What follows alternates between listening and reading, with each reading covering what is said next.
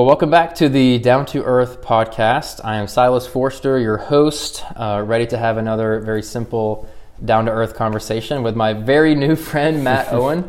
Uh, we have literally sat and talked for the last few minutes for the first time. So Matt, thank you for taking the time to meet with me today. Thanks for having me. Yes, absolutely. I've heard so much about you, as we've previously talked about, from uh, my pastor, Chris. Mm-hmm. So just out of curiosity, we pray for you and your church very regularly. Um, so it's nice, again, to have a face mm-hmm. to go with those prayers now.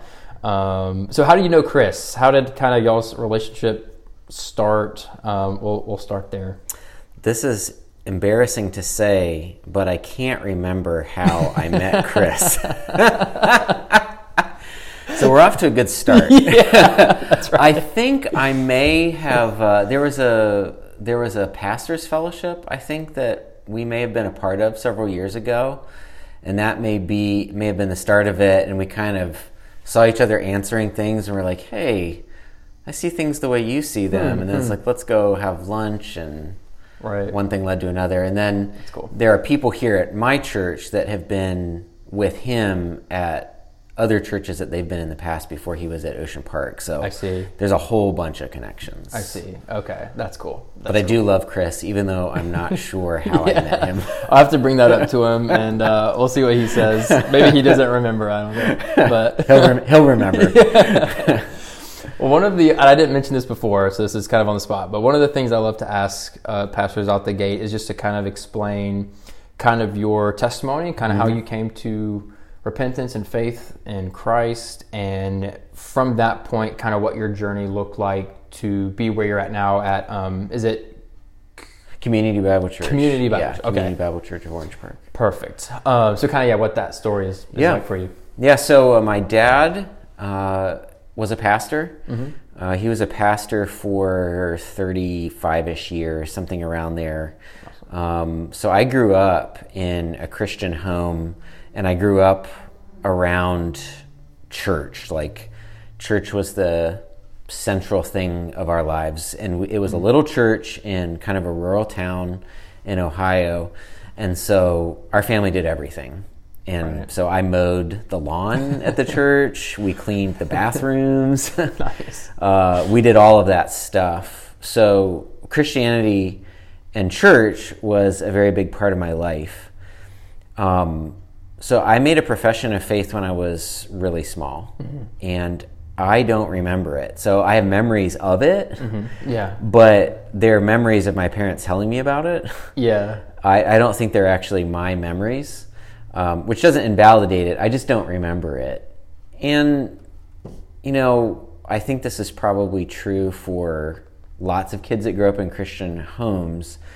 There's... if you haven't outright rejected Christ, right. you're just kind of, you move, you, there's a process where you kind of move into owning faith for yourself. Mm-hmm. So I think, I think I was probably saved at a young age, even though I don't remember the moment. Sure. Uh, but I do remember when I got older, uh, I can remember the day when uh, I almost, it was almost like a voice whispering in my ear, like, you know, you don't have to do this stuff. Yeah. um, and it was almost, it, it wasn't audible, but it was almost audible. And I think that was the first time I had ever realized, oh, I have a will too. mm. I could, I could do what I want. Mm. And, um, And so I kind of did, but in a very non-rebellious way. Yeah.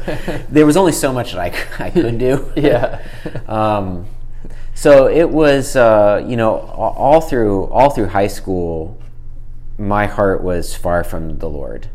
Uh, it was not something that I was interested in at all. Uh, it was something that I thought was, I thought Christianity is... I thought being a Christian is something that you do, and it's a way of life where you have to do a bunch of things that you don't really want to do, mm-hmm. but you have to do them or you'll go to hell. Right. Yeah. Uh, and that wasn't taught to me. That right. never would have been taught to me. Yeah, sure. But it's kind of what I caught. Mm. And so it wasn't until college, actually, that God started changing my heart. Mm.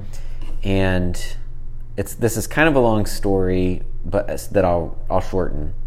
Uh, but basically, right before I went to college, uh, I was going to go to a Christian college, and so I knew I knew like I was kind of coming up to a path of you're going to have to go your own way, or for real, or you're going to have to figure this out and turn towards the Lord.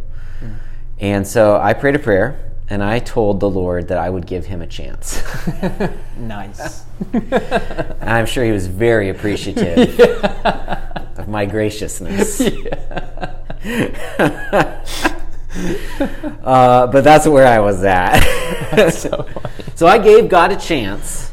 Uh, and for me, that meant that meant I'm going to try to keep all the rules that I think I'm supposed to keep. Right. Mm. And that everybody seems to want me to keep. And I'm going to kind of double down on my efforts to do that.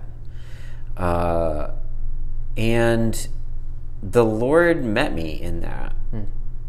Uh, rather than, you know, disdain for me praying such a an audacious prayer. Yeah. uh, he worked with it. Mm. And I ended up meeting a guy in Bible college, like my the first week I was there, who had been a camp counselor of mine and remembered me from when I was like oh, wow. several years ago. Wow. And he was a senior and I was a freshman. And he met, he saw me and he grabbed me and he's like, "Hey, I'm doing this Bible study. Do you want to be part of it?" And I was like, "Okay, I guess." Yeah. Since I'm trying to do this thing now. Yeah. um, but this guy made... I didn't have very many young people, younger people in my life. Like, everybody... I went to a Christian high school, and nobody was following Jesus. And so all the older kids that, you know, I looked up to, they were all going their own way.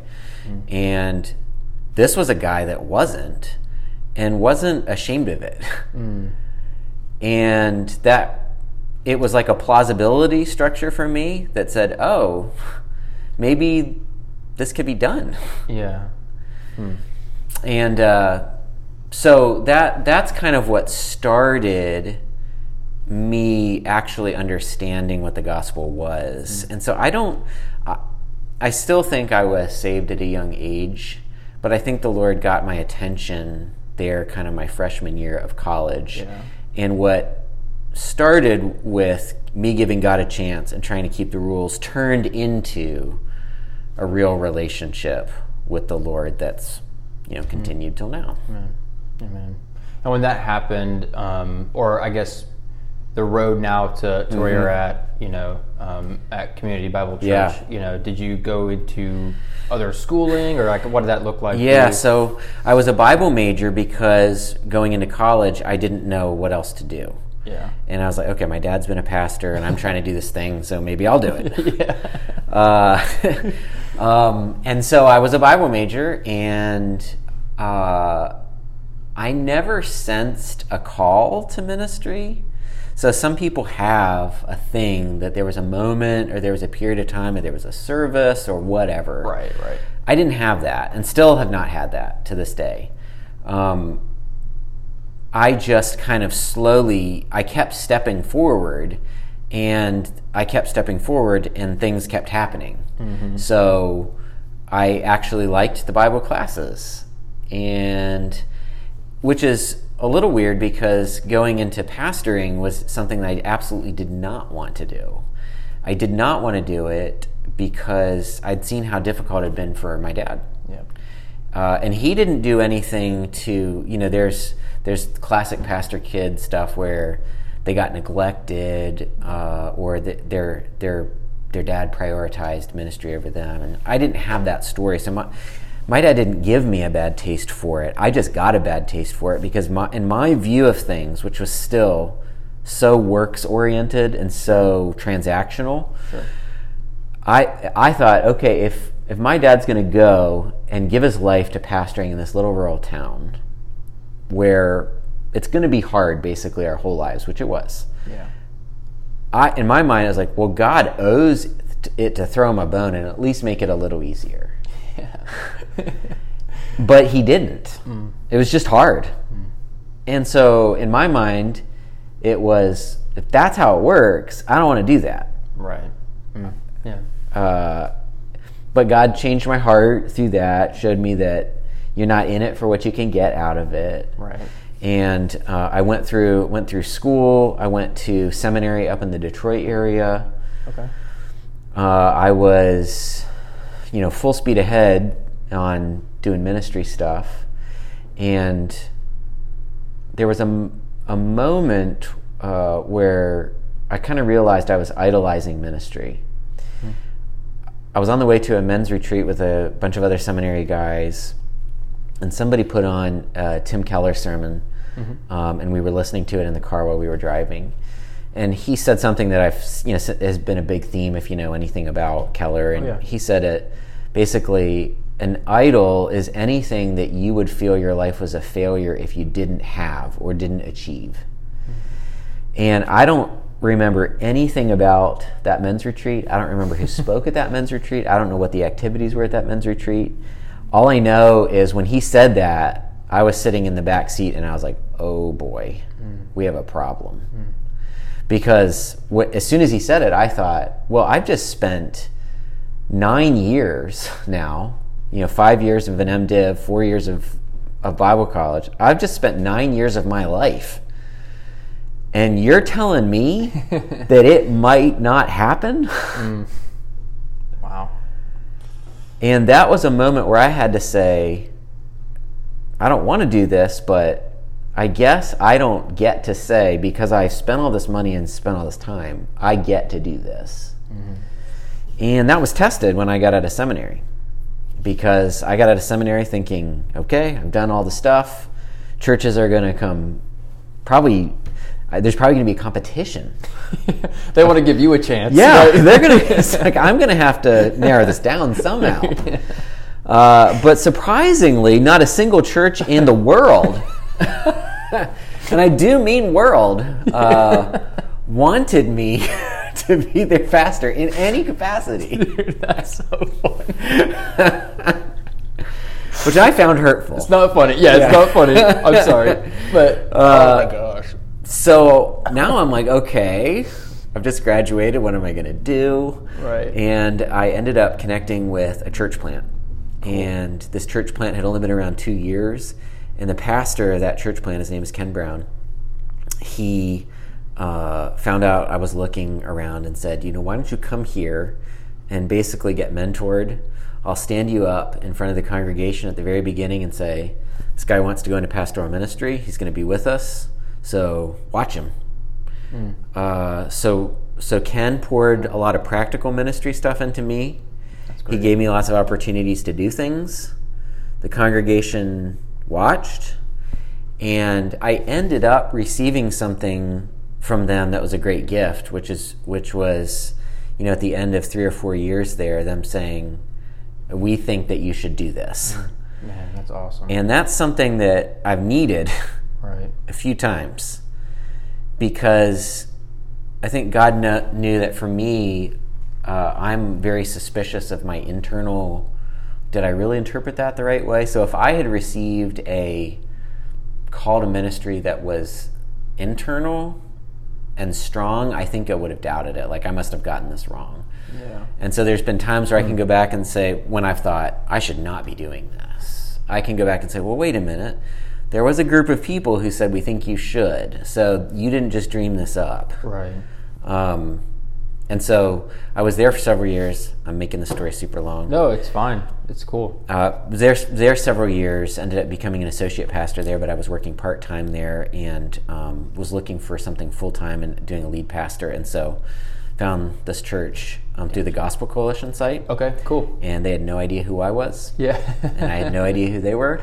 Yeah. And they delight in telling me that they had two piles of resumes, an A pile and a B pile. The A pile was all the people that they were working through that were prime candidates. There were like ten of them. And then their B pile was people who, I guess we'll get to these people if we go through all ten of these prime candidates. I'll let you guess which pile I was in. and I'll narrow it down for you. It was in the A pile. Let's go. But here we are, yeah. uh, and that was in two thousand fourteen, so, okay. you know, in God's providence, you know, almost ten years later, yeah, uh, God moved me out of the B pile. And that's awesome, into the A pile. Yeah. That, that's so funny to put it that way. Man, well, thank you for sharing that. That's really cool, um, and I appreciate you, yeah, uh, opening up about even your past. I know I mentioned this on my last recording too, pastor's kid myself, mm-hmm, mm-hmm. Um, and when I've had siblings who professed faith at a young age, but as they got older, came to that realization, I am not mm-hmm. this at all. I need Jesus. Mm-hmm. Um, so that kind of transition from being in that spotlight as P K, you know, preacher's yeah. kid, to I'm not a Christian, and now I'm getting baptized by my dad, who's been this pastor for so long. Yeah. And, uh, that can always be kind of weird. Yep. You know? Mm-hmm. So I, I appreciate you kind of sharing all that. And you've mentioned being here now almost ten years. So what would you say is one of your favorite things about your mm. local church here? What's something that you just uh, delight in mm-hmm. about your, your body here? I think one of the things that I love the most is basically our culture. Uh, culture is something that's it's hard to put your finger on. Mm-hmm. Yeah, it's hard to define, uh, but we frequently have people come in and visit with us, be around for a while, and they'll say, "There's there's something here." Yeah, and I, I they can't necessarily put their finger on it. Mm. And I and I can't necessarily say, oh, it's this thing. Right. Like, uh, I can't say, well, uh, we have the best musicians in Northeast Florida, although we have some great musicians. I can't say that I'm the best preacher in Northeast Florida or that we have the most fantastic kids ministry. It's like you can't put your finger on it and say, it's this one thing that brought us. Right. But there is a culture of grace that has caught on, that we started trying to foster. I don't think you can I don't think you can create culture. I think you can create the conditions. I think you can kill it. Um, and what I tell like leaders here is that and, and people that come into our church and join, I'll tell them, okay, what you experienced doesn't just automatically keep going. You have to now turn around and give that experience to others. Mm. And so I think when people come here, for whatever reason, we have a lot of times people come here and they've had a really difficult church experience or something sure. like that. Sure. Um, and they come here and I think they realize, without being able to put their finger on it or even somebody telling them, like, it is okay to be at this church and to have a lot of problems. Mm. Yeah. Mm. And I think people can sense that in our liturgy, in the in the way we sing, in the way we preach, in the way that we talk to each other. Uh, I think people can sense that. And I think that's, that's cool. my favorite thing about us. That's cool. That's really cool. Would you say, um, has that always been the case, you feel? Has that been something that maybe in more recent history with kind of the more, uh, uh, I guess like church hurt mm-hmm. co- type mm-hmm. culture or mm-hmm. anything? Or has that kind of, do you feel like this, this place has just kind of, that's just organically been a part of? I think, I think it... It comes out of some of our original experiences. So there's hurt in our own past, in our own church history. Mm-hmm. And there are people that were here when I came, you know, let's let's say sixty people that were here that had been through some really difficult things. And they'd stuck with it, but they had been hurt and they just they had a desire for something. Mm-hmm. So I think I think w- you know, sometimes your brokenness or your difficulty is put into your face in a way that you can't deny it. Mm-hmm. And so you have to either accept it and be built up or pretend. And I think people here were past that. Yeah. They wanted something real. Mm-hmm. And so one of the things that, that we did really, I mean, immediately upon getting here is in our old sanctuary, um, I, I asked him if I could have nine weeks in a, of evening services in a row. We don't, we, they didn't have evening services then, and we still don't. But I said, if I said, uh, let's let's go through nine weeks. We would take all the chairs out. We put round tables in, so everybody's kind of sitting around. Sure. We went through this material um, called the Gospel Centered Community, and uh, Bob Thune is a guy that uh, I think that's how you say his name, but it, it might not be. um, guess I should have known that before the yeah, podcast. Sorry, Bob. Yeah, sorry, Bob, if you're listening. If it's Thune, um, but uh, we went through that material, and they just talked about what it means to be a gospel-centered church. And it was like, it's an honest community. Mm-hmm. It's a gracious community. And something happened with that group mm. where after it was over, you know, I had I had people telling me, like, I've never heard this before. Mm. I've never heard that church is a place where our expectations is that we're go- our expectation is that we're going to let each other down. Mm. So we're prepared for that. So when right. you do hurt me, I did, it's not like I didn't see it coming. Right, right. Uh, I think it started there. Cool. And then we've just tried to infuse everything yeah. with that. Yeah. And I didn't create it. You sure. can't create it. Sure. Just tried to foster foster a place where that could grow. Right. Like, try to create the conditions for it. Right. And people caught it and ran with it. Mm. That's awesome. Praise God for that. Yeah, it's amazing how um, I feel when God's word is taught um, faithfully about, because yeah, you mean you you even mentioned it in your story, just think about, I have to do all these things. Mm-hmm. And if, if that is the expectation, you can't always do these things. Right. So by nature, you're going to fail at these yeah. things. And when you can read the gospel and you see how we can't right. do these things, yeah. we need this grace. And mm-hmm. when people um, experience that uh, forgiveness from God, how that can translate mm-hmm. to, hey, you're a fellow sinner like mm-hmm. me who proclaim Christ, but we're still going to sin and disappoint. Yeah. And right. um, so to have that as a rock, Uh, for like a foundation for your, your congregation. Mm-hmm. That's awesome. Yeah. Um, what would you say um, on the kind of other side, you know, is there anything about your local church that maybe you want to see more growth mm-hmm. or maturity, mm-hmm. change, anything? Mm-hmm. Uh, or your, I don't know if with your church, if y'all have like elders or anything, mm-hmm. yeah, but like mm-hmm. how, if there's anyone in leadership that y'all are kind of discussing about, hey, we want to kind of see yeah. us move in this direction. Yeah, uh, uh, a few things come to mind. One is we've been asking ourselves the question as leaders, how can we disciple people specifically to fulfill our mission statement? So one of the things that's really clear at our church, because we talk about it a lot, a lot of people could spit it back out as mm-hmm. our mission statement, to develop worshipers of Jesus who are growing in the gospel and going with the gospel. Mm. And that's great. Yeah. Uh, but when you start drilling down, it's like, well, how?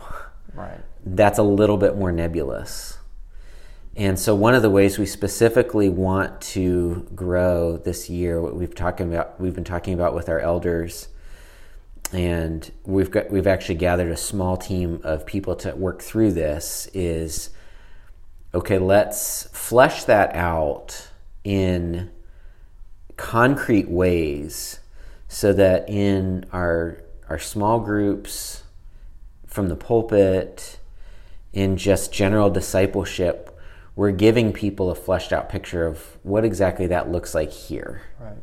And obviously, you're not reinventing. I mean, the, the wheel is the wheel. Yeah. You don't have to get a new wheel. Right.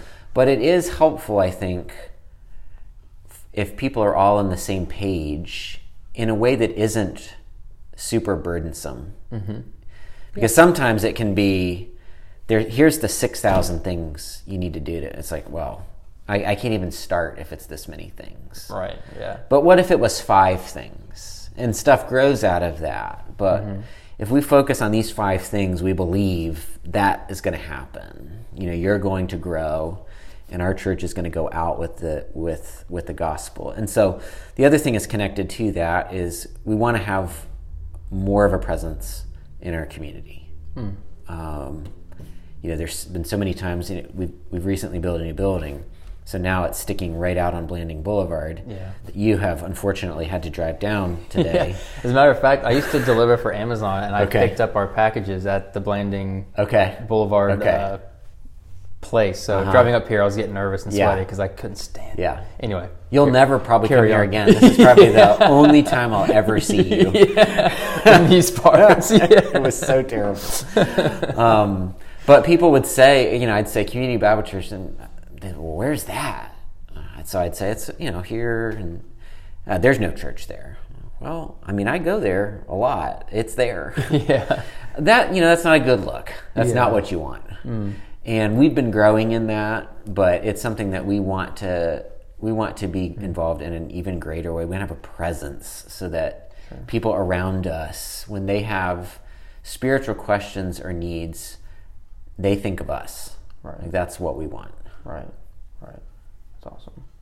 And do you feel like um, that? Uh, Were you saying originally that that example is coming from, you think, the leadership? Like, are you trying, is that what you were getting at, like fleshing that out at, yeah, from so, like, is that what you were saying? Yeah, so okay. the second part of our, our our mission statement is going with the gospel. Okay, well, what are some, of all the things we could do? Because you're constantly bombarded with, we could do this, or we could do this, or we could do this. We could, well, why don't we just decide what we're, of all the good things that we could do, what are we going to do? Yeah. We've got, yeah. you know, a basket, we've got these eggs, we're going to put them in that basket. Yeah. That's kind of what we want to work on. Right. Putting, yeah. That's actually a great uh, analogy, because my next question uh, kind of involves um, putting hands and feet to uh, a theological belief or mm-hmm. conviction that you uh, or your church has. Mm-hmm. So is there anything that, hey, we, we believe this about the Bible, about Jesus, about God, and because of this belief, mm-hmm. this is what we do. Yeah. Um, this is how we are um, influenced by this belief yeah. to to do something. Like, what would you kind of yeah. put, put in those blanks? That's a that's a hard question. It sounds like an easy question, not necessarily, but yeah. it's a hard question because you know you can think of all these. You can think of all these theological. You know, there's there's a church on every corner. Yeah.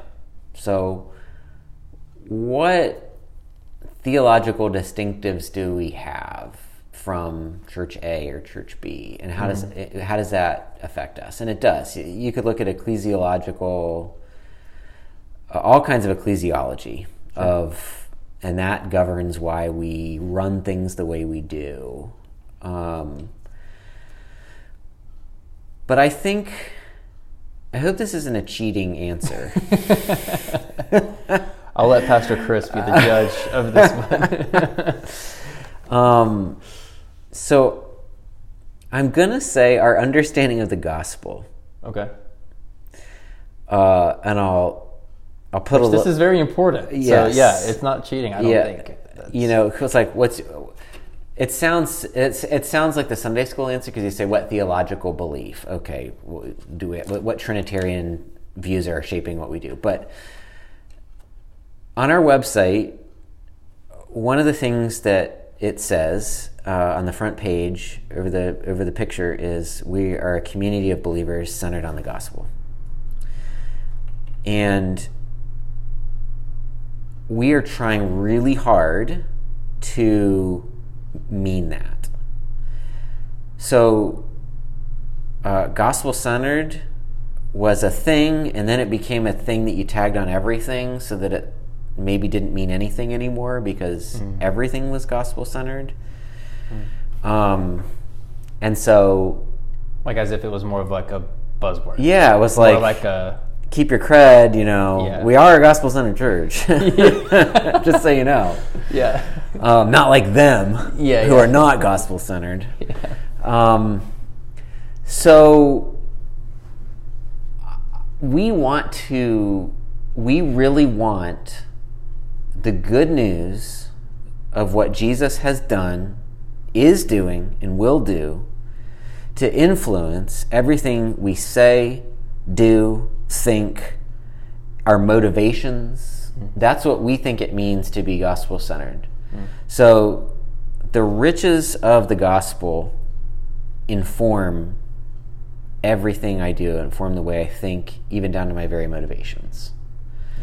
And you know, I'm going to be preaching on this even this Sunday uh, from Titus two, uh, mm. uh, which talks about uh, the grace of God has appeared, bringing salvation to yeah. all people, yeah. and it trains us yeah. to renounce ungodliness mm. and to live, you know, godly lives in this present age. So, so that's that's a Bible example of gospel centrality. If you're going to say no to the world and say yes to this, then then there are resources in the gospel that are going to train you for that. Right. Which isn't to say there aren't other things that, that help, but so that's what, that's what we want to be thinking like that. And here's how I think it influences us.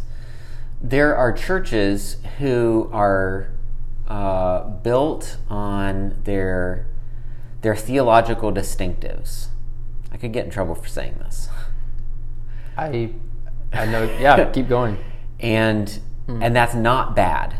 So mm. I am in no way casting stones at, at, at any of them. And we do have very specific theological distinctives, and they're we're we're not hiding them. They're clear. They're in our doctrinal statement. We talk about them in our new members class. Mm-hmm. But we don't necessarily lead with our distinctives. Hmm.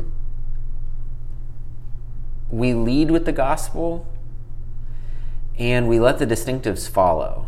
Hmm. And what we're tra- and that that might be just a function of what we're trying to do. Some people are trying to co- some churches, and again, none of this is criticizing. There's lots of there's lots of good ways of doing it. Correct. So some churches are trying to, their thing is we're this, and so we're looking for the people that are that. So if you are, mm. if you like mm. Anglican liturgy, that's what we are. Or if you're a Reformed Baptist, mm. then you know what you're going to get with that, and we're looking for people who are looking for that kind of church. And the list goes on, and none of those things are, are necessarily bad. The people that we're trying to reach, though, our profile of our, an ideal person that we want to reach is a person that doesn't necessarily have a set of distinctives in their mind. So if you know what you're looking for and you find us, you'll say, oh, they're that. We we want that. But if you're Joe driving down the street and see our sign, we want you to be able to come in and not feel like the threshold is so high that I could only be here if I if. already subscribe to this long right. list of things. Right, right. Or we'll let you here, but you got to get up to speed pretty quick. Yeah. So the centrality of the gospel and the basics of that is kind of the thing that we want to lead with, and it shows up in our preaching and in everything that we do, mm-hmm. so that you can know nothing, or you can be the person that's sitting in the parking lot taking fifteen minutes to get the courage to walk in. Right. And you're just going to get hit with the good news. Right, right. Mm. And we believe that if we we get you with that, yeah. we can disciple you further. Right. And there's probably people that would say, that's a terrible strategy. Um, and that's fine. But that's yeah. that's my answer. Yeah, no, I'm, I'm reminded. I think it's a great answer. I don't think you cheated, for the record. You're not a cheater. I my mind goes to, uh, I forget the passage, but uh, just the words, to know Christ and him mm-hmm. crucified. Mm-hmm.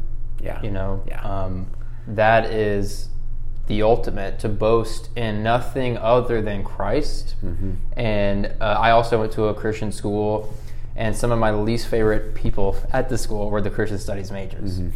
Because they're now in their sophomore year, and they know everything, and it becomes this, like, it's fun to get angry and debate. Yeah. And we're completely missing Christ and him crucified. Right. Um, we're boasting in this knowledge that we know from Scriptures puffs up. Yeah. And um, it doesn't help, uh, I don't think, the Christian witness to the outside world looking at. I don't think it goes towards the building up, mm-hmm. what we see in Ephesians, to build mm-hmm. up one another. I, so I love your answer um, because, um, like you said, oftentimes what you get people with is what you're going to keep them with. Mm-hmm. And so if, if it's the gospel that truly is drawing people to your church to worship Christ, I mean, who can blame you for yeah, that? Yeah. You know? Good, like, good. I mean, that's that's the the goal. So I I love that about it, that uh, um, keeping the gospel at the center of, and that's what I love about Ocean Park, where I go to church, is that mm-hmm. it is the scriptures and the gospel that is going to be sung. Um, we're going to recite creeds mm-hmm. and things mm-hmm. together. We're going to mm-hmm. preach faithfully the gospel um, in our Sunday school classes, in the service, in our small groups, our prayer gatherings, like. So I, I love it. Yeah, uh, it's very encouraging to, and this is one of the reasons we pray for you, mm-hmm. um, is because you are a, um, how does he say it? Now I'm going to get in trouble. Um, His best friend. Yeah, yeah. No, not that's no, not what you were looking for. No, he, he said, uh, we pray for um, uh, like fellow gospel-loving uh-huh. churches. Mm-hmm. I think is how we say. Yeah, it, you know. Yeah. So it's good to know from yeah. your mouth. Yeah. You are a gospel-loving church. We are. And we're praying for you. Thank you. So, we pray for you too. Uh, yeah, we appreciate that very, very much. So uh, the last thing I'll ask, and every pastor gets a different question okay. at the end, and my point for asking you this question, one, it could be kind of funny, mm-hmm. depending on how you choose to answer it, but also how important um, the congregation encouraging their pastor. Mm-hmm. Um, not pushing all the ministry work to him, mm-hmm. but, hey, you faithfully labor and preach and teach God's word. Um, so to kind of hear encouragement, genuine encouragement from your church members and uh, elders. Um, what is maybe a response to a sermon you've gotten, whether it's a wild, like you just got yelled at either in person or through email, or maybe it was very humbling, encouraging, uh-huh.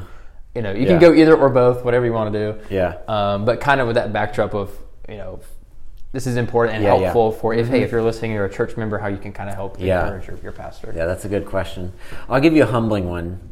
Uh, I I'd preached a message several years ago, and I had a guy come up to me after after church, and he said, "Pastor, that was such a great sermon," and um, I kind of started to feel, you know, that warm feeling wash over me of like, all right, you know, yeah. I nailed it. And he followed it with, "Did you have extra time this week?" No way. Oh my God. And the good feeling was gone. Yeah. Did you have more time this week? Yeah. Oh my God. Yeah, I guess I should guess I should spend more time. Yeah, and it was like it was like a to- it was like he had no idea how insulting that was. It went yeah. right over his head, and I was like, oh, I had about the same time I always have. I guess yeah. I just kind of got it right for once. um, you know, but on that, uh, I I try to throw out the I try to throw out the highs and lows. Mm-hmm. Uh, I've had a number of times where people have come up to me and told me it was the best sermon they've ever heard. Mm-hmm. And and I, in my mind, I'm like, well, then you haven't heard much preaching. Because there's no way that's the best sermon you've ever heard. Yeah. Um, and there's people, you know, there's people who are critical, usually not, you know, you'll get a comment every once in a while that's negative. Sure. Sometimes it's a long email. Um Or, or meeting with somebody that's that's being critical and sometimes overly critical. So mm-hmm. you're you're never as bad as people say you are. Yeah. And you're never as good as they say you are. Mm-hmm. Yeah, yeah. Um, so you just kind of have to cut out. You can't try to balance it out. You know, the, well, I got a, I got a really bad comment here, but this person said it was the best sermon they've ever heard. So, you know, right, right. You can't play that game. Right. I think you have to have people in your life and in, in your ministry that are your trusted people mm. that, because not everybody is, everyone has an opinion, but not everybody's opinion has the same weight. Sure. That's just truth. Makes sense. So I think you have to find, you know, of your leaders and trusted people, people who will, who have a qualified opinion, that are willing to tell you when it's not good or when you said something that wasn't, uh, was unhelpful, mm. and rest in that you have a process basically for catching bad right. and encouraging good. Sure. Um, mm. Which I have. That's right. And that helps the highs and lows. As far as encouragement goes, I think,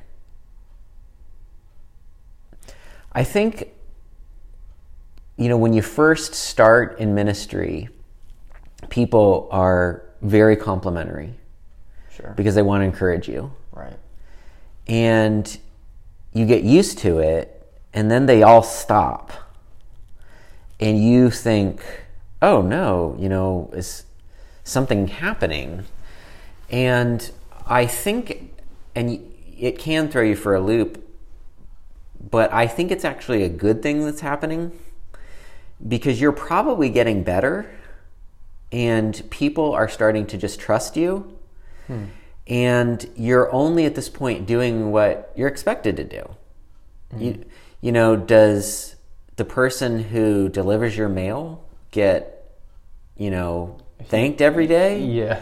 No, you're just doing your job. Right. Put the mail in the box, man, or woman. Yeah. And, you know, there's a version of that I think that we need to be okay with. Like, sure. This is what we want you to do, and we're glad you're doing it. Right. So keep it up. Right. Um, but it is, you know, if there's somebody listening, it does help. Sure. To say it. Sure. And to not just say that was a good sermon, because if your pastor is like me, that is like, well, what does that mean? You know, mm-hmm. Did I keep you awake today? So it can be helpful to know if, like, was there a thought? Did you see Jesus in that in some right, way? Right. That's more helpful. But really, this is the thing that encourages me the most. um, and once again, I've given you a really long answer, but I, I promise the plane is about care. to the plane the plane is going to land. Yeah. It's like my my my people on Sunday morning, like, when is this going to be over? Um, this is the best answer I have ever heard. Okay, well, at least it's not the worst. um, the thing that encourages me the most is when. So I believe that. I used to think, I used to put an incredible amount of pressure on myself every sermon, and I used to go into every sermon thinking, this is the one. This is the one that's going to flip everybody. Yeah. This is going to change everything. Yeah. And it never did. Never have preached one that changed everything. um, and then I came to realize, you know, preaching is like, if you eat, if you eat one healthy meal, Uh, that's not going to be life-changing for you if you eat a lot of junk. Mm-hmm.